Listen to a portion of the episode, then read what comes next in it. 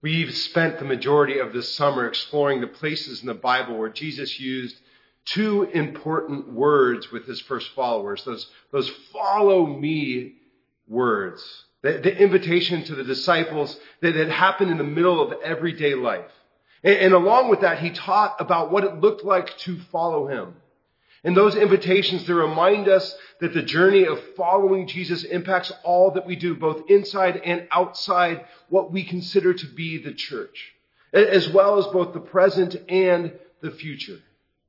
Uh, this morning, we're, we're uh, beginning a short kind of follow-up series on what it looks like to follow Jesus and to be sent out into the world. So last week, Pastor John talked about that special seaside breakfast between the resurrected Jesus and some of the disciples, where, where Jesus extended that follow me invitation to Peter one last time. Uh, this series, the one that we're starting today, is based on a conversation that happened just a little bit earlier in the Gospel of John. The resurrected Christ appeared to Mary and, and then to the others, and they're gathered in a locked room. Jesus shows up and he says, Peace be with you. As the Father has sent me, so I am sending you. It's another sort of invitation. We're invited to follow Jesus and we're invited to be sent out into our communities and into the world on behalf of Him. To, to use the Apostle Paul's words, we're invited to be ambassadors, followers, and ambassadors. Two roles that really define what it means to be a disciple of Jesus Christ.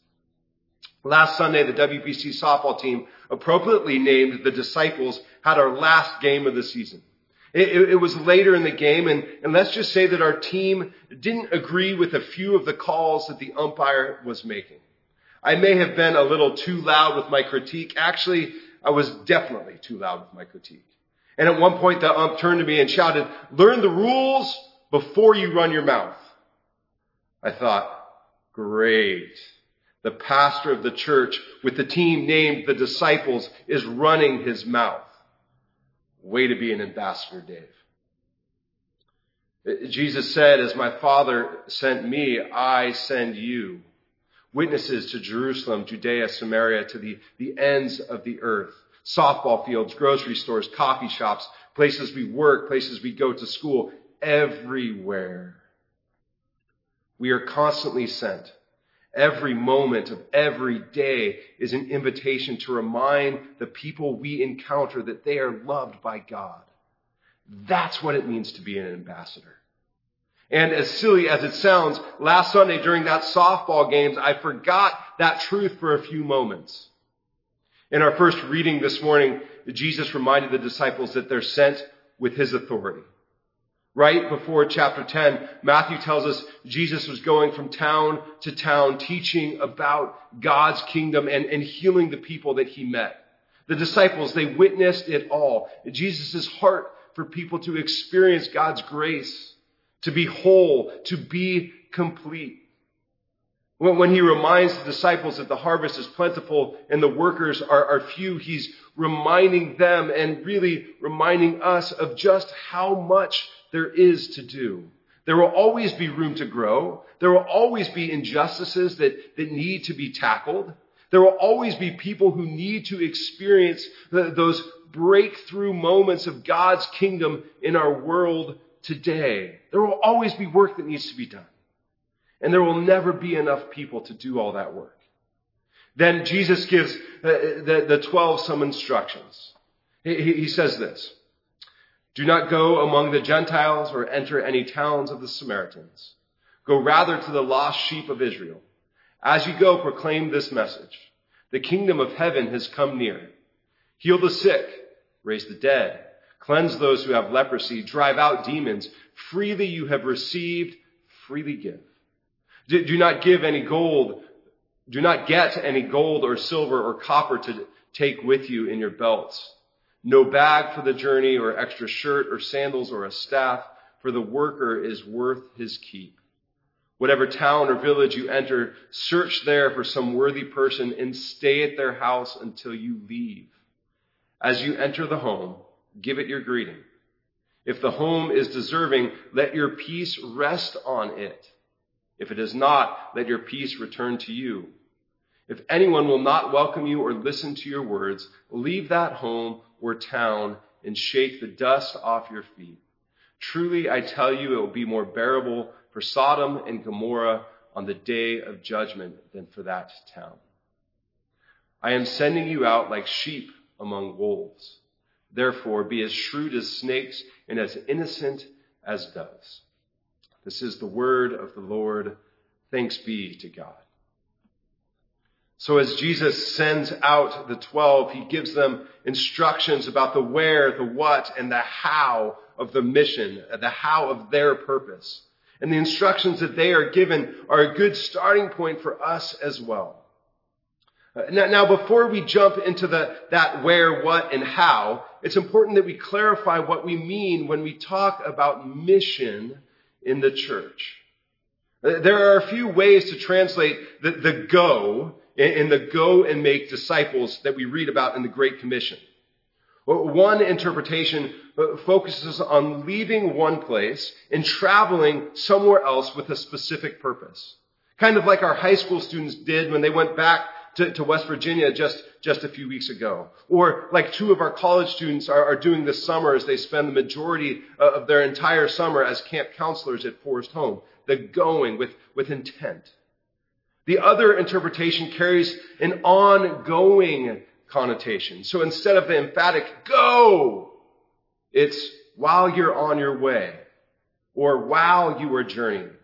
Both translations are totally accurate, but for whatever reason, much of the church has gotten away from thinking of our everyday activity as mission while we are on our way. Then there's the word used for sent in John, as the Father sent me. And here in our passage in Matthew today, I am sending you out like sheep among wolves. Uh, that word is uh, apostello, which, which is, of course is the word that we get uh, apostle from. And its emphasis is on connecting the message with the messenger. It's Jesus saying, as the Father sent me, I reflect the Father, and as I send you, you are to reflect me in all that you do. When we reduce mission to a, a program of the church or uh, something that's only for one group of people or one committee even, or for one specific time in the year, we run the risk of convincing ourselves that, that some of what we do in the church isn't mission. All of what we do in the church is mission. Again, following Jesus and being sent by Jesus can't be separated. Together they define what it means to be a disciple. So here Jesus starts by giving the disciples instructions about where their mission begins. He says, don't go to the Gentiles or the Samaritans. Start with the lost sheep of Israel. In other words, start with the people you know, the culture you know, your friends, your family, the community you know, the, place that you're familiar with. Now we know that eventually the charge is to make disciples of all nations. That's the rest of the Great Commission. But that's not where Jesus starts with the twelve. He starts with what was familiar to them. We see this reflected in the book of Acts. Before leaving the disciples, Luke writes that the, the resurrected Christ says, You will be my witnesses in Jerusalem, then Judea, then Samaria, then the ends of the earth. Somehow we've gotten this backwards. We've convinced ourselves that mission starts out there, whatever out there might mean for us. It could be another country or another state, or even just be another city down the road. Now, I don't mean to discount the significance of leaving our comfort zone to experience God in new ways. In fact, I think it's an important part of the journey for every Christ follower to step out of our comfort zone, to experience where God is moving in, in, in different places. But all too often we think of mission only as out there because it's more difficult to be authentic at home.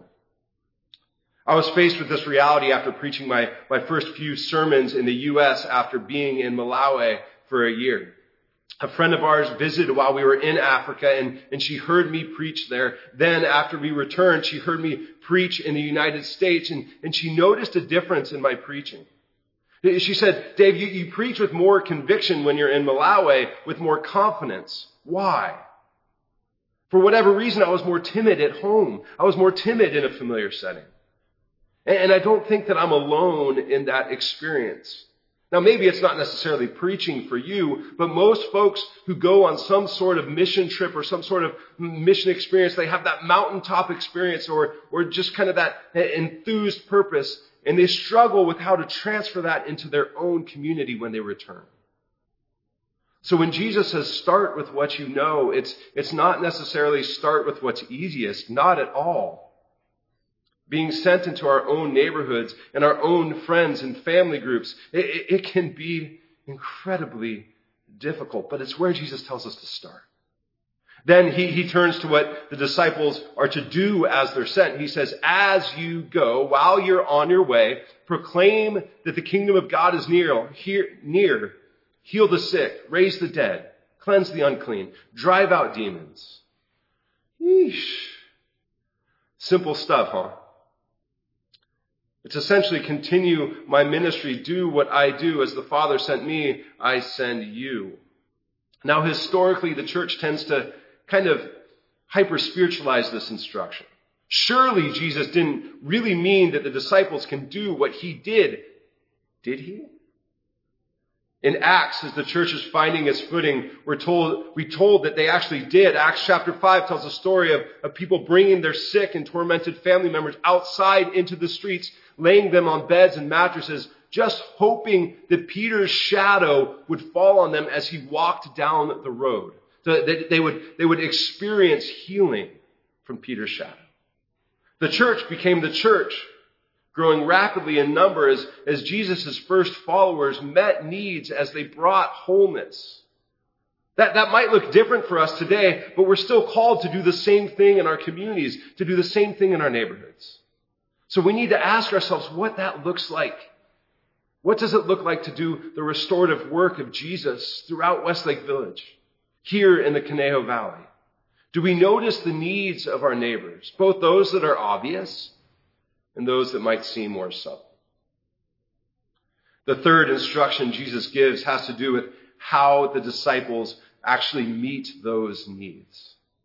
He says, freely you have received, now freely give. Now this isn't just about money or just about stuff. Now it definitely includes those things, uh, which is why he says don't take anything extra with you on your journey. But it's also about creating a, spirit of, of generosity with our time, our talent, and our treasure. It's, it's about being on the giving and receiving end of creating communities and neighborhoods that, that care for one another, that look out for one another. Now, there are a lot of ways that Westminster has done this throughout our history. From the creation of our preschool to, to, establishing funds to take care of the sick and the needy in our, in our own community, to, to the many folks who volunteer with our children and our students and all of the other areas of needs around our church and with our mission partners. It's not just in the way that we create programs though either. I experienced the generosity of our, our church family this past week. My wife Haley, she was out of town, and, and some of you uh, volunteered to come and, and watch my kids while, while I was playing in that softball game and yelling at the umpire, or, or while I was taking care of things here at church. Just said, yeah, I'll, I'll do it. I'll help out. So what does it look like for us to continue to build upon that culture, that culture of generosity, to freely give to one another, to our neighbors? The instructions that Jesus gives to the 12 as he sends them, the where, what, and how of their mission, can guide how we live each and every day, how we approach life. It starts with what we know, what's familiar, where we're invited to continue the work of Christ by bringing healing, by bringing wholeness, creating generous communities, generous neighborhoods.